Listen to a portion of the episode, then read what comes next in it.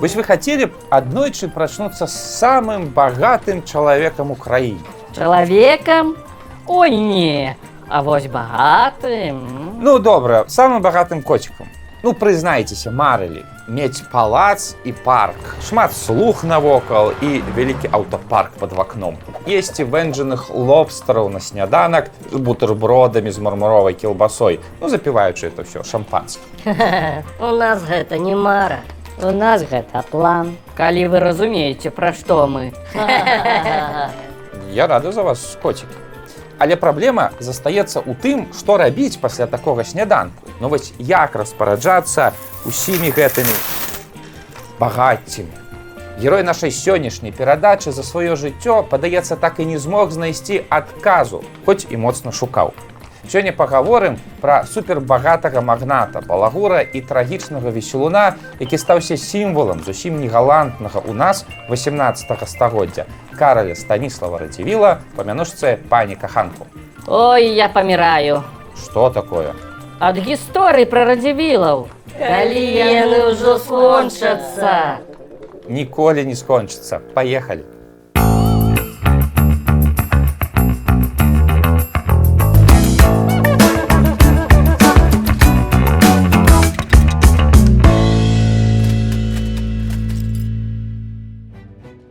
Караль Станіслав Радзівіл нарадзіўся ў 1734 годзе і ў дзяцінстве быў вельмі пеставаным дзіцём, што, верагодна, пазней і адбілася на ягоным характары.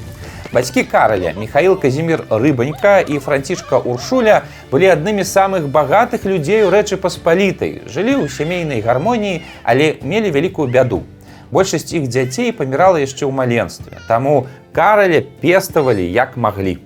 Пра тое, як караль правёў сваё дзяцінства, вы можаце скласці пэўнае ўражанне, Таму што менавіта пры рыбаньку нясвіжскі палац набыў тую велічнасць, якую мы можам назіраць і цяпер. Таму вы спакойна можете паехаць у нясвіж, пагуляць па гэтых вялізерных пакоях нясвіжскага палаца і уявіць сабе малога караля, якія гойсае па гэтых пазалочаных лабірынтах з драўляным мячом і лупасіць ім сваіх слух і дваравую чэлядзь. Ой, нешта цяпер не дужа даедзеш да гэтага нясвіжа.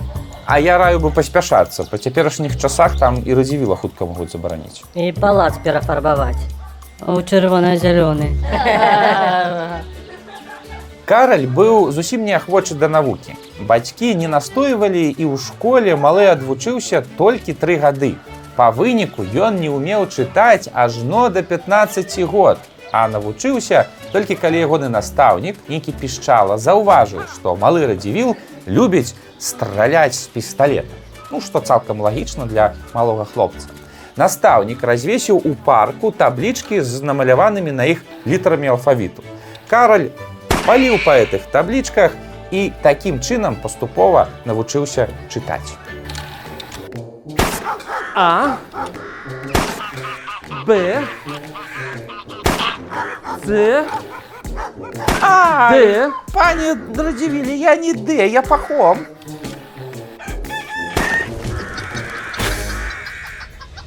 У 1742 годзе Караль атрымаў сваю першую дзяржаўную пасаду. Ён стаў камандзірам харугві лёгкай кавалерыі. Як вы думаеце, што незвычайнага ў гэтай падзеі? Ну а што тут незвычайнага любіў страляць, вось і стаў вайскоўцам.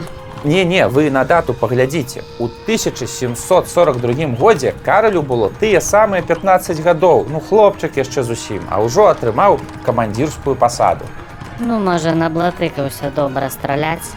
Не, баюся, што справа была зусім у іншым. У 18 стагоддзе магнаты проста куплялі для сваіх дзяцей любыя пасады ў дзяржаве, ну, пажадана павышэй.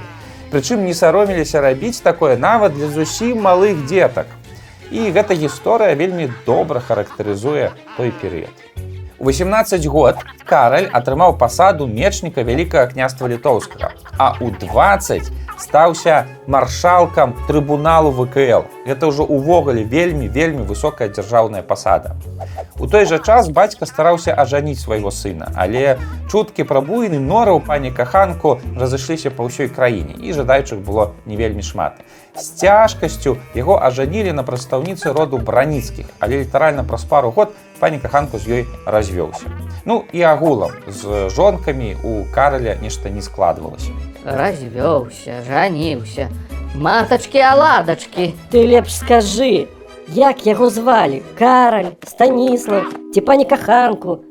У нашага героя было два імені караль і станіслав але у радзівілаў была такая традыцыя даваць сваім сынам мянушкі бацьку караля звалі рыбанька. Ну бо ён так звяртаўся да ўсіх памяншальна ласкальна. Рыбанька ты мой. А караль узяўшы звычку бацькі ўсё жыццё звяртаўся да навакольных словамі пане каханку! Ну дарагі мой каханы чалавек! Што праўда не заўсёды гэта гучала прыемна. Атрымаўшы пасаду маршалка трыбунала, радзівіл паціху пачаў уваходзіць у палітычныя справы краіны. Але паводзіў сябе там, ну як слону па суднай лаўцы. Усюды адкрыта патрабаваў чаго хацеў, моцна крыўдзіўся, калі яму чагосьці не давалі. Спрабаваў падкупіць буйных урадаўцаў, каб атрымаць новыя пасады. У яго з гэта нічога не выйшла. Моцна пасварыўся з галоўнымі канкурэнтамі свайго роду з фаміліяй чартарыйскіх. Бамжур, шановный суд. Добрый дзень, пан радзівіл. А што на сёння тут за справа разглядаецца? Пан радзівіл пра хабар справа. Хабар? Моя любимая справа. І што там за хабар? Пан радзівіл на 200 талераў чалавек узяў хабар. На 200 талераў. А што так мала? Трэба ўсіх пад суд, хто бярэ менш чым 500 талераў. Вось вы, пане суддзя, колькі бралі? Та я не бяру хабару.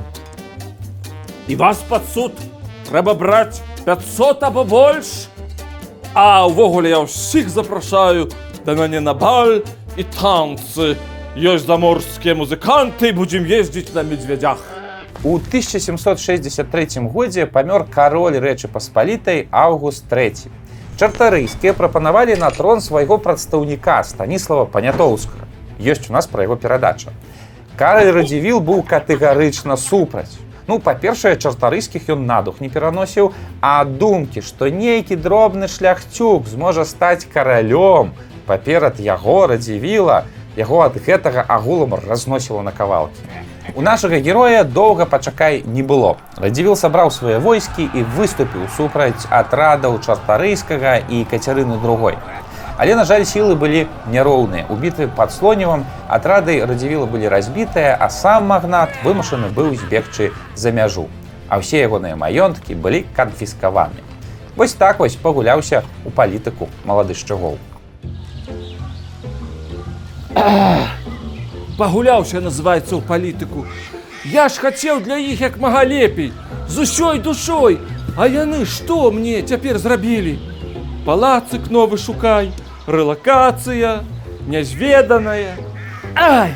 Але ў міграцыі радзівіл праседзеў нядоўга, бо ўсяго праз пару гадоў да яго прыехалі, як это не дзіўна, самі ж расійскія паслы і прапанавалі яму вярнуцца на радзіму. Відавочна, не па дабраце душэўнай. Проста Кацярына другая ў поўны момант зразумела, што новы кароль рэчы паспалітай панятоўскі не такі ўжо ручны коцік, як яна гэта уяўляла сабе ад пачатку і пачаў праводзіць у рэчы паспалітай дастаткова сур'ёзныя самастойныя рэформы. І вось каб стварыць супрацьвагу каралю, расейцы і запрасілі ў рэч паспалітую радзівіла. Супрацьвага? Дык ён такі тоўсты быў, цяжэйшы за караля. Ды не, я пра палітычную вагу кажу. Што і палітыку таксама ў кілаграмах мералі. Ну, кілаграмах не ў кілаграмах, але ў кожнага палітыка ёсць свая палітычная вага. Так кажуць. І ў пані каханку яна была не меншая, чым у караля. Таму па вяртанні на радзіму Карль радзівіл атрымаў назад усе свае ўладанні, за гэта прысягнуў каралю і паабяцаў не ваяваць супраць кацярыны другой. Але на самой справе заўсёды трымаў дулю ў кішэні. Адразу па прыездзе ён пачаў наладжваць камунікацыю з антырасійскімі сіламі ў краіне. Калі ў рэчы паспалітай выбухнула паўстанне шляхты супраць умяшальніцтва рассіі, барская канфедэрацыя, яна так называлася, то радзівіл актыўна падтрымаў гэты рух, адправіўшы сваю міліцыю змагацца з ворагам. А што за міліцыя такая ў 18 стагоддзі? І участковыя былі? Ну, у радзівіла так называлася асабістая служба аховы, якая па колькасці была як невялікая армія. Ну у любым разе і тая армія і агулам усё паўстанне барская канфедэрацыя было разбітае. Гэтае паўстанне справакавала страшную катастрофу. Першы падзел рэчы паспаліты ў 1772 годзе, па выніку якога да рассіі адышлі землі ўсходняй Беларусі. Сам жа пані каханку быў вымушаны зноўку з'ехаць у эміграцыю, дзе правёў наступныя 10 год. З брускім перыядам звязаная цікавая загадка радзівіла, пра якую да сённяшняга дня дыскутуюць даследчыкі. Пані каханку быў чалавекам адкрытым і вясёлым, любіў пабаляваць, а на баляваннях любіў распавядаць розныя байкі. Прычым моцна крыўдзіўся, калі яму не верылі. Вось, напрыклад, ён распавядаў, што аднойчы патрапіў у балота і выцягнуў сябе з багны за валасы. Альбо пра тое, як пацэліў вішнёвай костачкай у лоб алень. І ў таго пасля гэтага паміж рагоў вырасла прыгожае вішнёвае дрэва. Альбо пра тое, як скакаў на штурм замка на кані, а пасля аказалася, што толькі на палове каня. Нешта знаёмае. Дык гэта ён барона Мюнхгаузена сплагіяціў. А вось тут і ёсць пытанне. Справа ў тым, што сапраўдны барон Мюнхгаузен жыў якраз у гэты час у Геррманіі у ніжняй саксоніі і напраўду здзіўляў сваіх гасцей рознымі незвычайнымі каларытнымі байкамі. Але ў выглядзе кніжкі гэтыя байкі ў Геррманіі выйшлі толькі ў 1780 годзе. Адсюль у нас і застаецца пытанне, хто ў каго падгледзеў гэтыя цікавыя гісторыі. Ці то радзівіл у Мюнхгаузена, ці то Мюнхгаузен у радзівіла. А можа быць, яны дзесьці сустракаліся, разам выпівалі і разам прыдумлялі гэтыя гісторыі. Ніхто не ведае. Барон, паслухайце, мне вельмі спадабалася ваша гісторыя пра тое, як вы праляцелі на ядры над сцяною. Ну класна напісаная, я ж пазайздросціў вам. Паслухайце, давайте для мяне прыдумаем такую гісторыю, як я на міжземным моры пазнаёміўся з адной русалкай. Ну мы тут і сюды там што там гэта. І дзеці пазней у нас былі. Як якія дзеці? Бочка селяцоў. Што не падабаецца такая гісторыя? Я яе сабе забіраю. Вярнуўся пані каханку на радзіму толькі ў 1778 годзе і ў палітыку больш актыўна не ўлазіў. Ну інтрыгаваў патрошкі, падкупаў шляхту, але без мінулай бравады. Браваду ён пакінуў на сваё прыватнае жыццё. Фантастычныя балі князя радзівіла таго часу ўвайшлі ў гісторыю. Неверагодная пышнасць і багацце, ілюмінацыі, фейерверкі, тэатральныя прадстаўленні, сотні бутэлек віна і шампанскага і байкі, шмат неверагодных баек, якія радзівіл распавядаў сваім гасцям. З тых часоў захавалася знакамітая гісторыя пра то, як магнат вазіў нейкую паненку па сваім парку летам на санях запрэжаных медведзямі. Летом на санях зусім чалавеку ад шампанскага мазгі вымачыла. Ну, мяркуйце самі. Замест снегу у парку ва ўсім парку тоўстым слоем ляжала соль. Там пэўні крыху вымачу. Кульмінацыя фестывальнага мастацтва пані каханку стаўся прыём у 1784 годзе караля станіслава августа панятоўска у нясвіжы. Ну панятоўскі ў той час падарожнічаў па беларусі і відавочна не мог абмінуць рэзідэнцыю радзівіла. Панятоўскага радзівіл не любіў. Ён, прадстаўнік старадаўняга арыстакратычнага роду мусіць кланяцца перад гэтым дробным шляхцюком.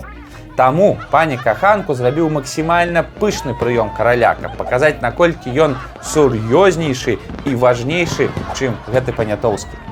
Шампанскае лілося ракой, дзесяткі гармат стралялі ў паветра, фазаны самі сябе запякалі у ананасах і яблыках. Кульмінацыяй гэтага прыёму была вялікая пастановачная бітва ўзяцці гібраалтару з гісторыі старадаўняга рыму. Некалькі соцень сялянаў, апранутых у старадаўнія строі, на сапраўдных караблях з піратэхнікай і зброяй валтузілі адзін аднога на пацеху караля і магната ў мясцовым возеры. Панятоўскі відавочна быў моцна ўражаны. Што цікава, пані каханку сустракаў караля ў старым пацёртым крыху засаленым жупане і вітаў яго прамовай па-беларуску. Такім чынам ён хацеў падкрэсліць старадаўнасць свайго роду ў параўнанні з гісторыяй роду панятоўскіх.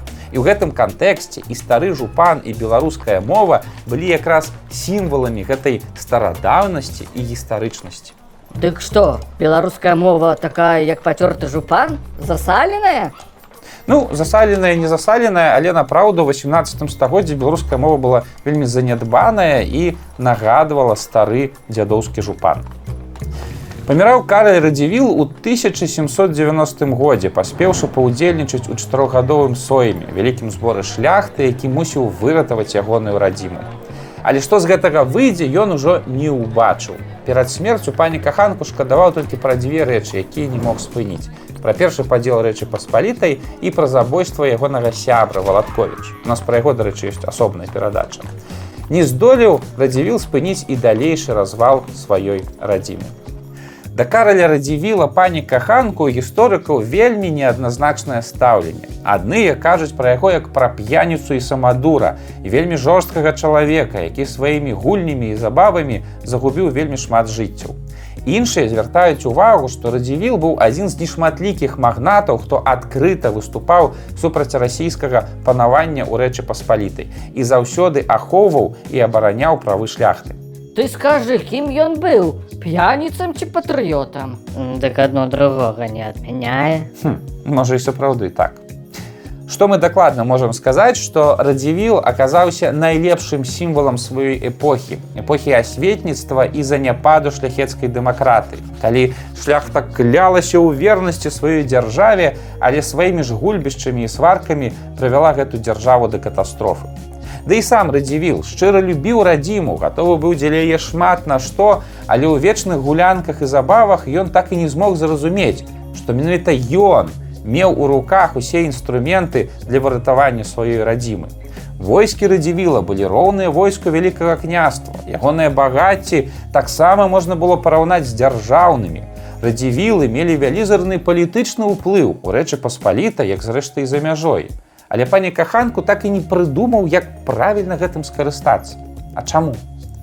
Бо не хацеў вучыцца. Адукацыю ён так і не атрымаў, таму і не змог скарыстацца дадзенымі яму рэсурсамі, калі меў шанец.